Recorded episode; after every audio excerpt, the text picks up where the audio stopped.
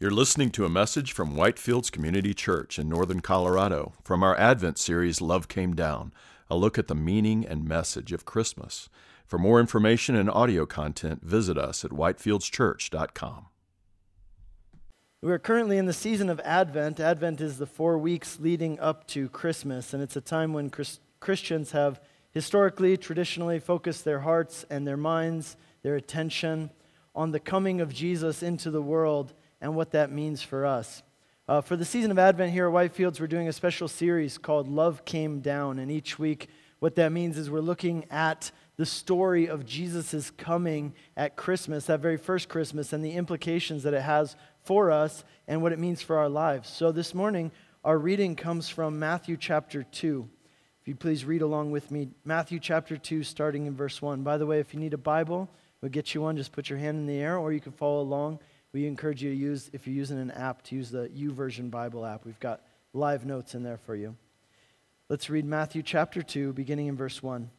Now, after Jesus was born in Bethlehem of Judea, in the days of Herod the king, behold, wise men from the east came to Jerusalem, saying, Where is he who has been born king of the Jews? For we saw his star when it rose, and we have come to worship him. When Herod the king heard this, he was troubled, and all Jerusalem with him. Verse 7. Then Herod summoned the wise men secretly and ascertained from them what time the star had appeared. And he sent them to Bethlehem, saying, Go and search diligently for the child, and when you have found him, bring me word so that I too may go and worship him. Verse 13. Now, when they had departed, behold, an angel of the Lord appeared to Joseph in a dream and said, Rise, take the child and his mother, and flee to Egypt, and remain there until I tell you for Herod is in search of the child to destroy him. And he rose, Joseph rose, and took the child and his mother by night and departed to Egypt. And he remained there until the death of Herod. This was to fulfill what the Lord had spoken by the prophet Out of Egypt I have called my son. Then Herod, when he saw that he had been tricked by the wise men, became furious, and he sent and killed all the male children in Bethlehem and in all that region who were two years or under, according to the time that he had ascertained from the wise men. That was to fulfill what was spoken by the prophet Jeremiah. A voice was heard in Ramah, weeping and loud lamentation, Rachel weeping for her children. She refused to be comforted because they are no more. This is the word of the Lord. Let's pray. Lord, we thank you for this message of Christmas, this message that you have come to us. Lord, we pray this morning as we study, Lord, that we would come to know you, we would reflect on you as King, and that we would consider what that means for our lives. What does it mean for us that you are King, and how will we respond to that? So, Lord, we ask that as we study your word today, that you'd enlighten the minds of our hearts, Lord, that you'd give us insight to understand your word, that we might understand what these scriptures are saying and also what they mean for us. Lord, would you help us to apply these things to our lives? We don't just want to be hearers of your word, we want to be doers of it as well. So we pray these things in Jesus' name. Amen. You know, one of the things that makes Christmas feel like Christmas is all the special music that we hear at Christmas time. Uh, you know, all the different songs that are sung and the, the songs that we sing in church or even Christmas carols that we sing on the street. But, you know, sometimes I wonder how, how close these songs actually reflect reality. For example, there's this song that says, you know, Christmas is the most wonderful time of the year. Maybe you know that song. But, you know, I don't want to be a Scrooge or anything.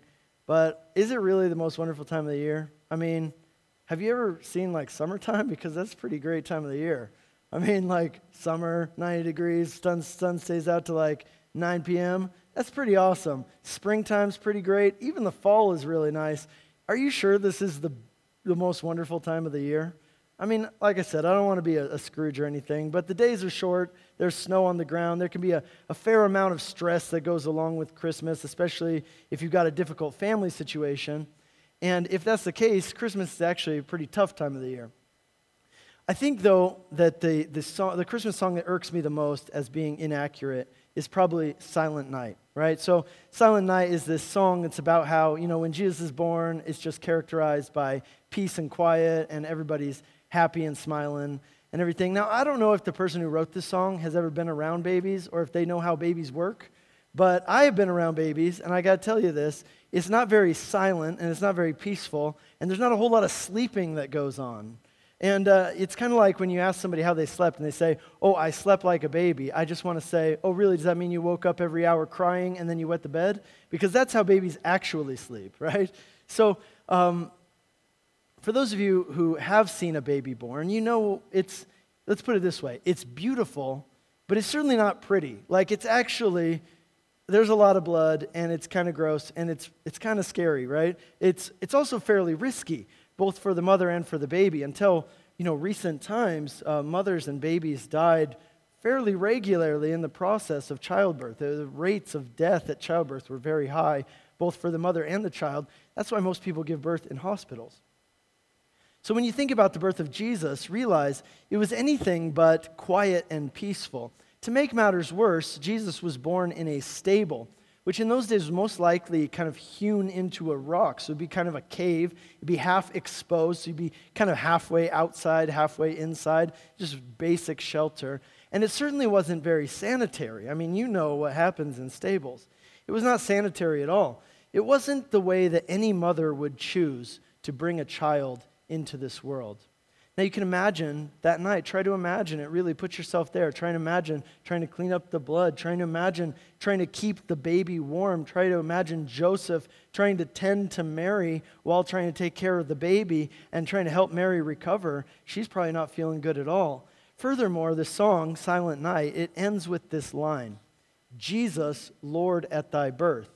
But if you just read the story which we just read, um, it would probably be more accurate, rather than to say Jesus, Lord at thy birth, it'd be more accurate to say Jesus, fugitive at thy birth. Because really, that's what happened. The Christmas story is the story, and that's what makes it so incredible. It's the story of the incarnation, which means it's the story of how God, when the Almighty God took on human flesh, he became one of us in order to redeem us. The Almighty God, Lord and Creator of heaven and earth, entered into our darkness. He submitted himself to weakness. He was born as a helpless baby. And for some reason, he chose to enter the world through the trauma, through the pain of childbirth. Furthermore, he was born into poverty. He was born to peasants. His mother was a teenage girl, his father was a, a basic carpenter. Why? Why would he choose this? And that's what's really incredible about this. It was all intentional. I mean, think about this. We just read this story about how God aligns the stars so that astronomers will see this sign that a king has been born. So God is able to align the stars. Don't you think that a God who can align the stars is also able to arrange for there to be at least one room open at an inn there in town so he doesn't have to be born in a stable? Of course, he could have done that. Couldn't he have arranged, if he can align the stars, couldn't he have arranged to be born in a little bit more well to do family? Absolutely, he could have. But that's exactly the point. The God who, who can align the stars chose to be born in these conditions. Now, why would he do that? The Bible tells us why, actually. It tells us in 2 Corinthians chapter 8, verse 9. For you know the grace of our Lord Jesus Christ, that though he was rich, yet for our sakes he became poor, so that you by his poverty might become rich. He became poor in order to give us wealth. The Bible describes that wealth in this way it is imperishable, it is undefiled, it is unfading, and it is kept in heaven for you. In our text here, we see actually three different responses to Jesus' coming. And each of these responses correspond directly to responses that people also have today, that, that are very common for people to have today as regards the coming of Jesus and Jesus as king. So the, the question that it begs of us to answer is this How will you respond to Jesus? How will you respond to Jesus' coming? How will you respond to Jesus as king? The title of today's message is There's a New King in Town. And here are the three responses that we see here in our text. First of all, we're going to see resisting the king. Secondly, we're going to talk about worshiping the king. And thirdly, we're going to talk about journeying with the king. So let's go ahead and begin. Talk about resisting the king. Matthew tells us that around the time of the birth of Jesus, he tells us this story that wise men from eastern lands came to Jerusalem because they had seen a sign in the stars that a king had been born, and they wanted to come and pay homage to this newborn king.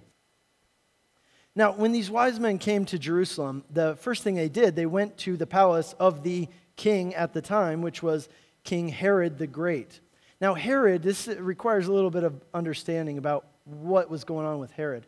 Herod and his family were not part of the Jewish ruling family, right? Like they had a ruling dynasty in Israel. That was the family of David.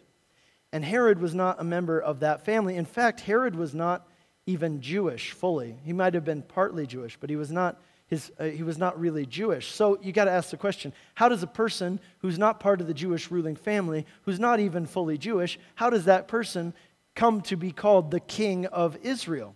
Well, the answer is this He was appointed by the Romans when the Romans came in and took over Palestine.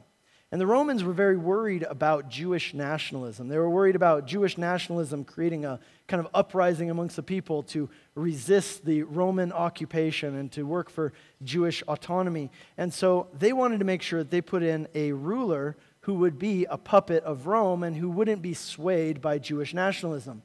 So Herod was an Idumean. So Idumeans, they were a small nation, a small people group who lived in Palestine or in Israel. In other words, uh, well, in other parts of the Bible, they're referred to as Edomites. So if you're wondering where the Idumeans come from, well, that's just another name for the Edomites, who are the descendants of Esau. Okay, so one of the reasons the Romans chose him, of course, was be precisely because he was not Jewish. They wanted to make sure that whoever was in charge would not encourage Jewish nationalism and independence from Rome. Now, for the Jewish people, the fact that Herod held the title King of Israel, it was a slap in the face. It was completely offensive because here's the thing they had a ruling family, they had a dynasty, and Herod was not part of it. And in their minds, it was completely illegitimate for them to call Herod the king of Israel. You can call him a governor, you can call him a president, you call him whatever you want, but don't call him a king. That's incredibly insulting. So they considered Herod to be an illegitimate king, an impostor someone who did not have their best interests in mind, but who actually helped the Roman occupiers oppress them and subjugate them. So Herod was not at all liked by the Jewish people. He was resented. And the only reason that Herod was able to stay in power was because he had the backing of the Roman army. And so here comes this delegation from the east, this, these wise men, and they come to the palace and they say, Hey, we saw a sign in the stars that a new king has been born. Where is he? Now, probably their assumption was that Herod, as the king of Israel, had had a son. And so they come in and they say, Hey, congratulations on the birth of your son. It must have been an extremely awkward moment because Herod's like, I didn't have a son. And they're like, Well, that's weird because we saw a sign in the stars that said that a new king had been born in Israel. So if it wasn't your son, then super awkward, right? So it says that Herod was disturbed. Now, that's a huge understatement. Of course, he was disturbed. Herod was not a nice person. What we do know about Herod from ancient historians, they tell us that he was a particularly violent ruler. He was very paranoid about other people trying to take away his power. He actually had several members of his own cabinet, his own government killed, and he even had some of his own family members killed because he felt that they posed a threat to his authority and his rule politically. So you can imagine that a man like Herod, who's paranoid about losing his power, he, he hears that a child has been born who is the actual rightful king of Israel. Now he's prepared to do whatever it takes to ensure that he stays in power.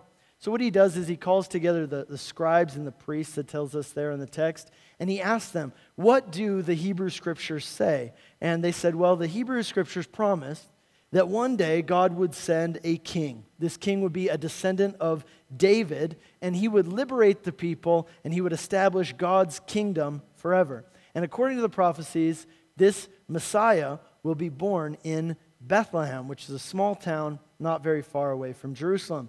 So Herod already knows what he's got to do he has to kill this child. He has to kill him soon because if word gets out that this child's been born, he'll have a problem on his hands, and he's got to kill him because this is posing a threat to him as king. But for now, we see that Herod plays it cool, and after he finds out where Jesus is, he says, You guys go and uh, you find Jesus, and then you come back to me and you tell me where he's at because I want to go and worship him too. Now, of course, that's not what he wanted to do. And uh, the wise men catch on to this because they have this, they're tipped off by God that this is what's happening. So they go, they find Jesus, but then they leave and they go home another way. When Herod realizes that he's been tricked, that they didn't come back and they didn't tell him where Jesus is at, he does something terrible. He does something unthinkable, something that's even hard to imagine. He orders all the baby boys in Bethlehem, aged two and under, to be killed. Now, Bethlehem was a small town, and what we know about populations at that time, we can kind of do the math. There were probably somewhere around 20 to 30 baby boys who were killed in this massacre. And that's absolutely devastating. It must have been devastating to those families. It must have been absolutely devastating to that community to have an atrocity like this committed to their children. But the sad news about this is that something like this wouldn't have even made the news in those days. It was all too common, especially for rulers, to try to get rid of people who posed a threat to their rule. And Jesus would have been killed too, except that God had warned Joseph in a dream about what was going to happen. And he told him, You need to get out of town right away because Herod's troops are going to show up. So, Jesus, here's what I want you to see not only was he a fugitive, but Jesus became a refugee. Interesting story, right? But the question is like with many other stories in the Bible, I mean, I don't want to put it crassly, but why does it matter? Who cares? Right? Okay, and, and I am going to answer that question just so you know. Why is this story important? Why is it even recorded? Because here's the thing there are a lot of things that happen in Jesus' life that are not written down for us in the Gospels. Even John, the Gospel writer, tells us that much. He says, Hey, there are so many things that happen in Jesus' life that are not written down here, which means that what is written down here was specifically chosen because it served a purpose. And that purpose was to tell us everything we need to know about who Jesus is and what he came to do. So the question is why did Matthew choose to share this story with us? And what does this story tell us about Jesus and the meaning of his coming? Well, first of all, it tells us that Jesus came to be a king. It tells us that Jesus came to be a king. You know, one of the most common things that you hear people say about Jesus is, well, you know, Jesus was a good teacher. I'm sure he was a, a good man who did good things, and, you know, uh, but I'm not sure that he was any more than that. But here's the thing Matthew wants to point out to us right here at the beginning with this story. If Jesus was only a good teacher of wisdom and morality, then why did Herod feel the need to kill him? Because here's the thing nobody's threatened by a nice guy. Nobody wants to kill somebody because they're a teacher of wisdom and morality. Nobody's threatened by that.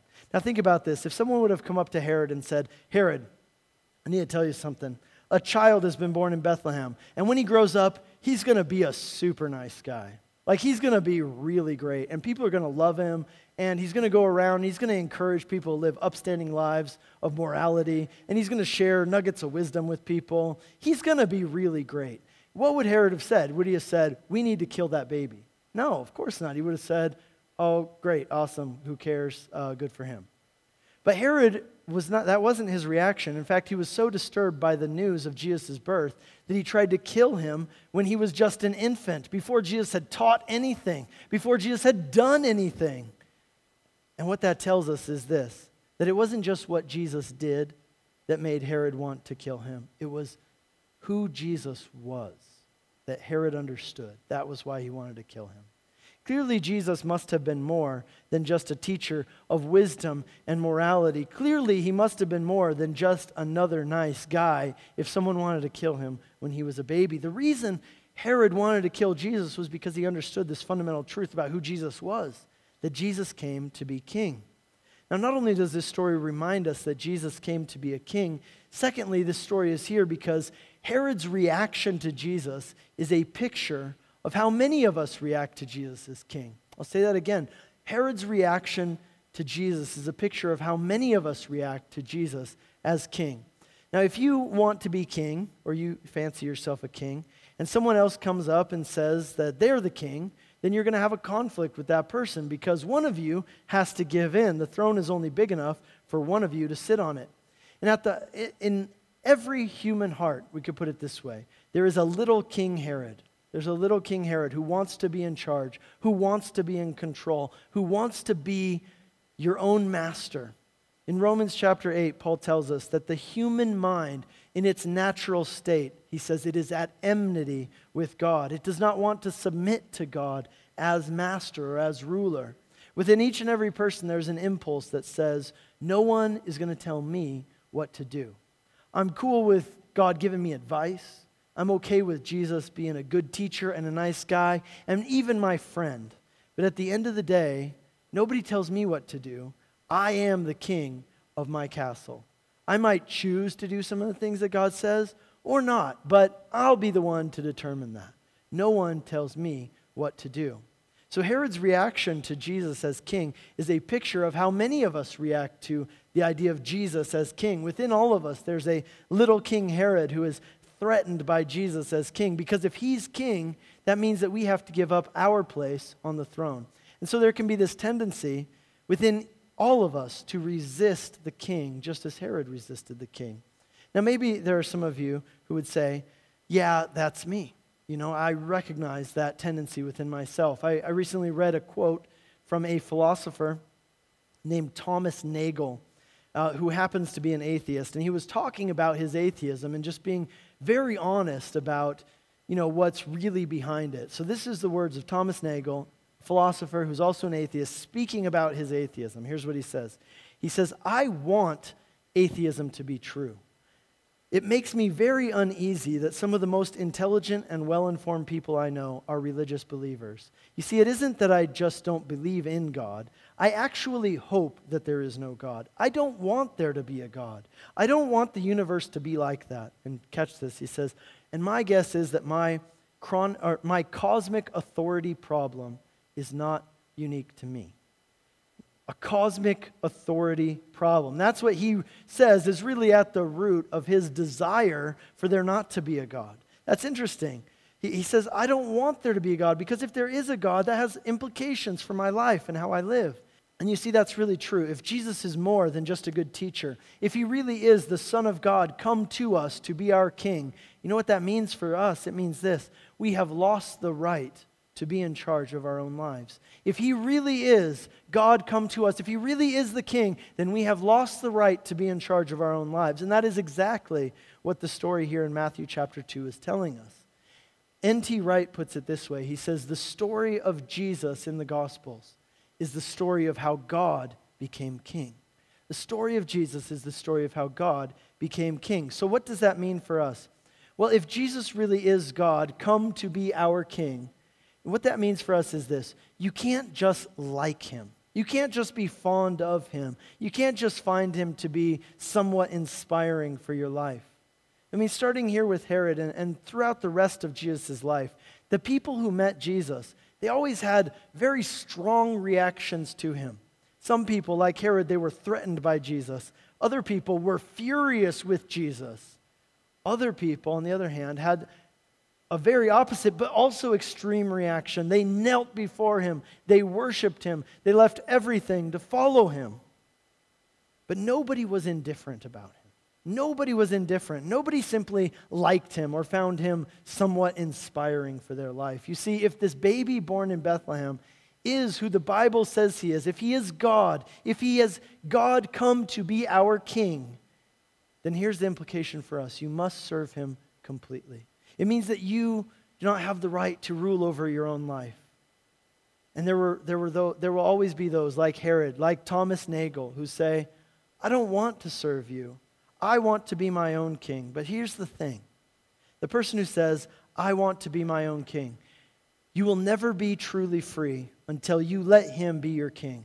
Look at Herod. He's the king, but he knows, and everybody knows, that he's illegitimate that he's a fraud, that he's a fake, that he sits on a throne of lies. Everybody knows it. He himself knows it. And Herod, even though he has the title and the throne and the crown of king, he's not free.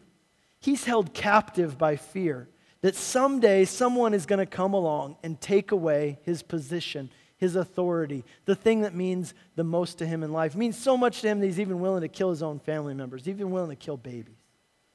Herod would have said, the only thing I need in life to be happy is to be king. And here he is. He's king. And is he happy? I don't think so. I mean, I generally take it as a rule that happy people don't kill babies. So I'm going to say he's not happy. He's obviously paranoid. He's afraid. He's a captive to fear. And so Herod is, and, and guess what? Herod is going to continue on being the pretender king of Israel for a few years He will resist Jesus as king, but as we read in our text, after a few years, Herod died. You know, Jesus said something very profound, which is worth all of us considering in regard to our own lives. This is what Jesus said He said, What does it benefit a person if they gain the whole world and yet lose their own soul? Is anything worth giving in exchange for your soul? Herod got to remain king, but at what price? At what cost? Who cares about being king when you're dead? Right? And the same is true for us. You can be like Herod and you can resist Jesus and you can say to God, I will not have you rule over me. I am the king of my own castle. But at what cost? Is it worth losing your soul over?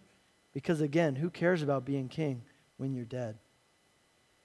This life is pretty short. And, and if Jesus is who the Bible says he is, then he has every right to be your king and to sit on the throne of your life. So to resist him is to live like Herod, a slave of your own creation, giving your soul in exchange for the illusion that you are in control.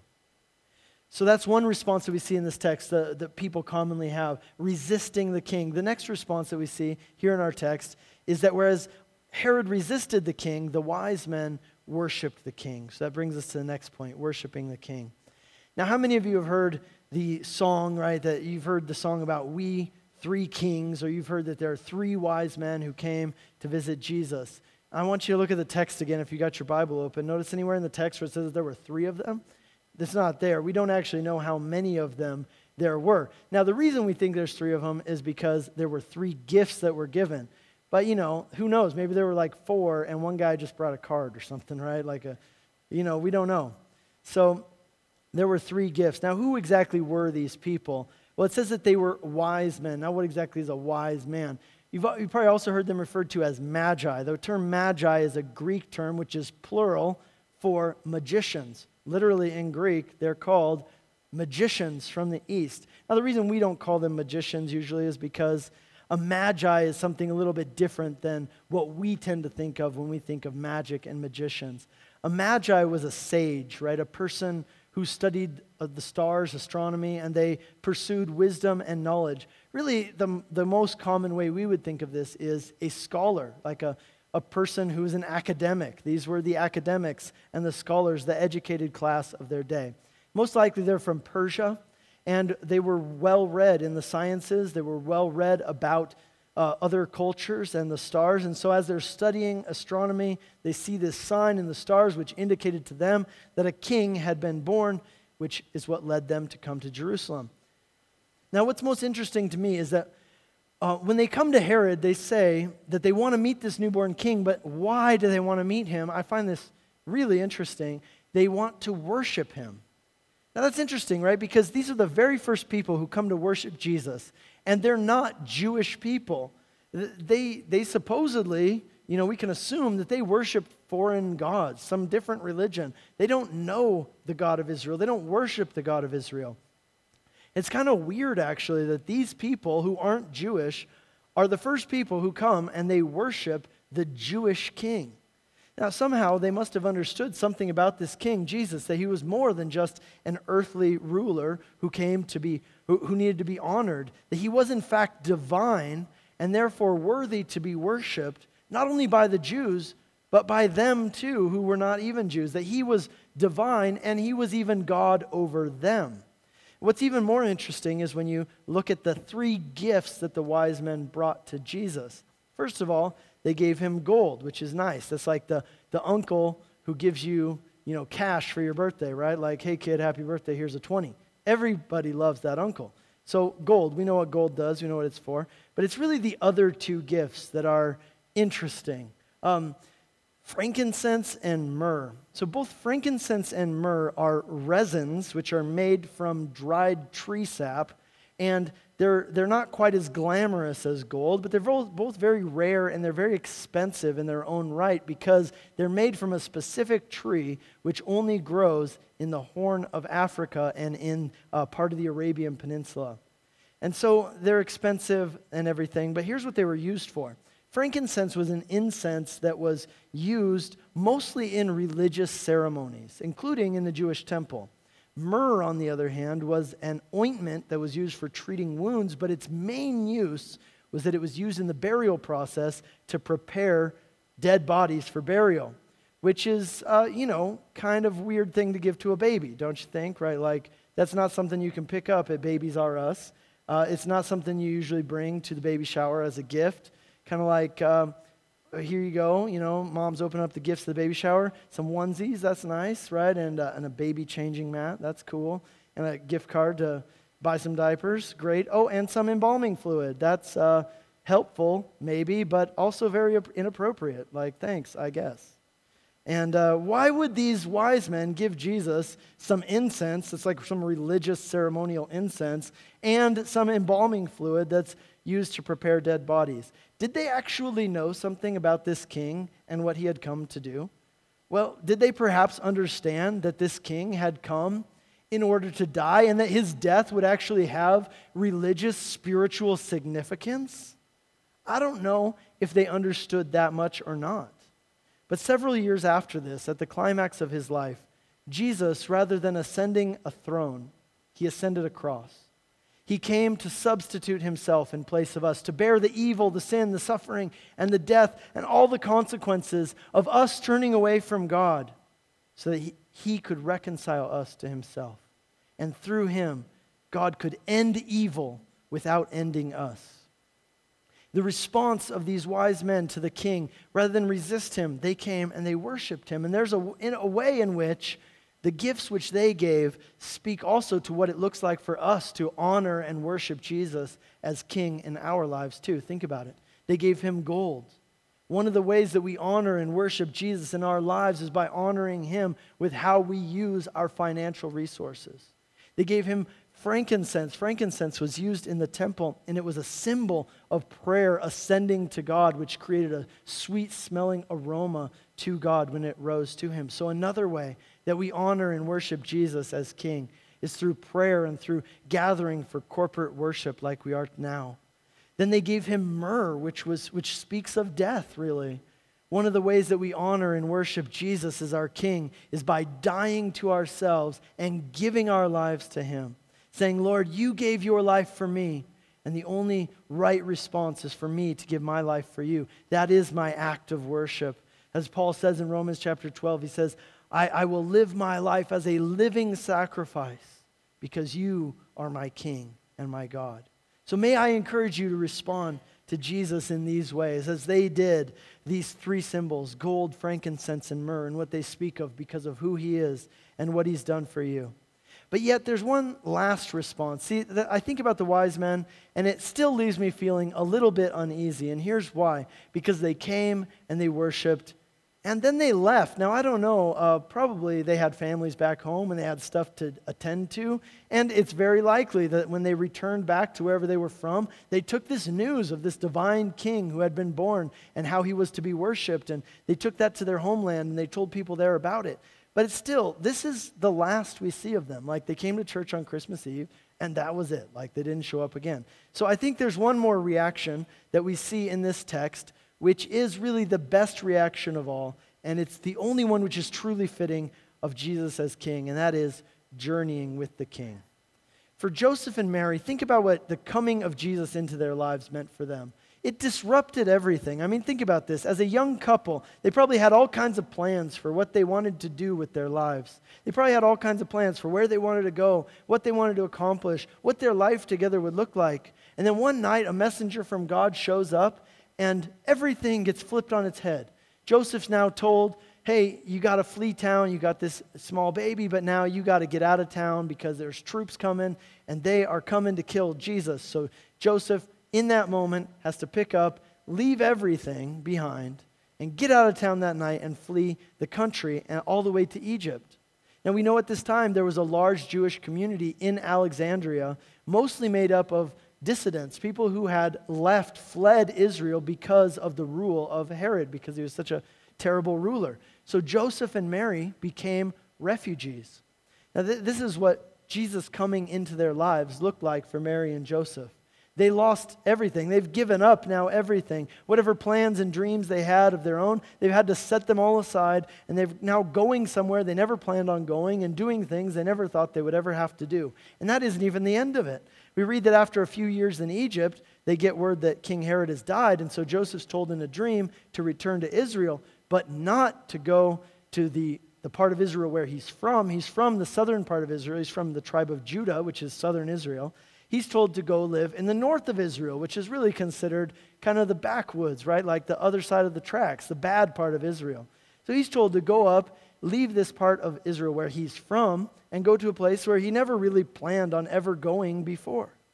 You know, one of the things that I remember thinking when I was considering becoming a Christian, I said to myself, you know, I'm interested in being a Christian, but only if it means that I can still do this or still do that. You know, fill in the blank, whatever it is for you.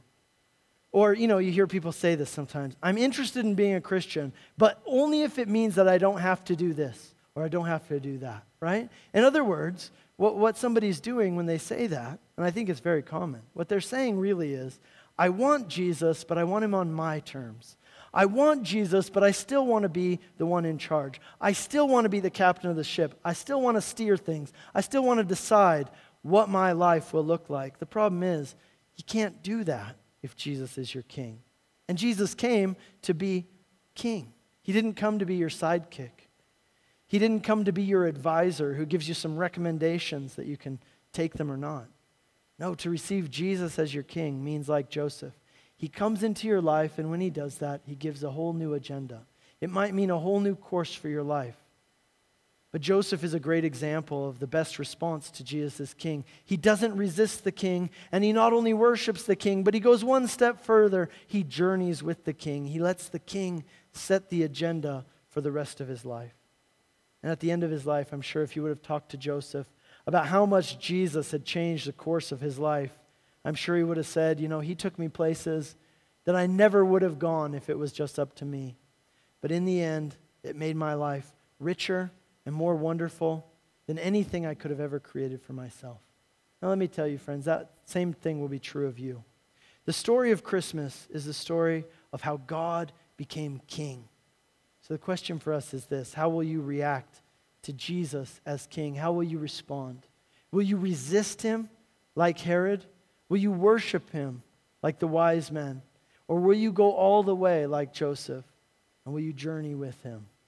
When you really see this king for who he is a king who traded his throne for a cross, who traded a crown of glory for a crown of thorns, all for you, gave his life so that you could live forever. The only fitting reaction is to journey with him and to worship him with your whole life.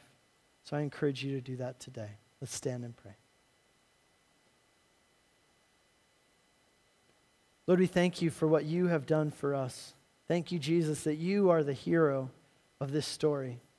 And what you have done for us is truly great. Lord, I pray that you would open our eyes, open our hearts to see the greatness of what you have done and to see the hope and the glory of the gospel. And Lord, I pray that as we leave this place, that we truly leave with the Christmas spirit, that spirit of Joseph saying, Lord, not only will I worship you, but I will let you set the agenda for all of my life from this day forward. Be my king. As I realize that that's the only way I can be truly free. Lord, we ask today that you would be our King. In Jesus' name, amen. You've been listening to a message from Whitefields Community Church in northern Colorado from our Advent series, Love Came Down, a look at the meaning and message of Christmas. For more information and audio content, visit us at whitefieldschurch.com.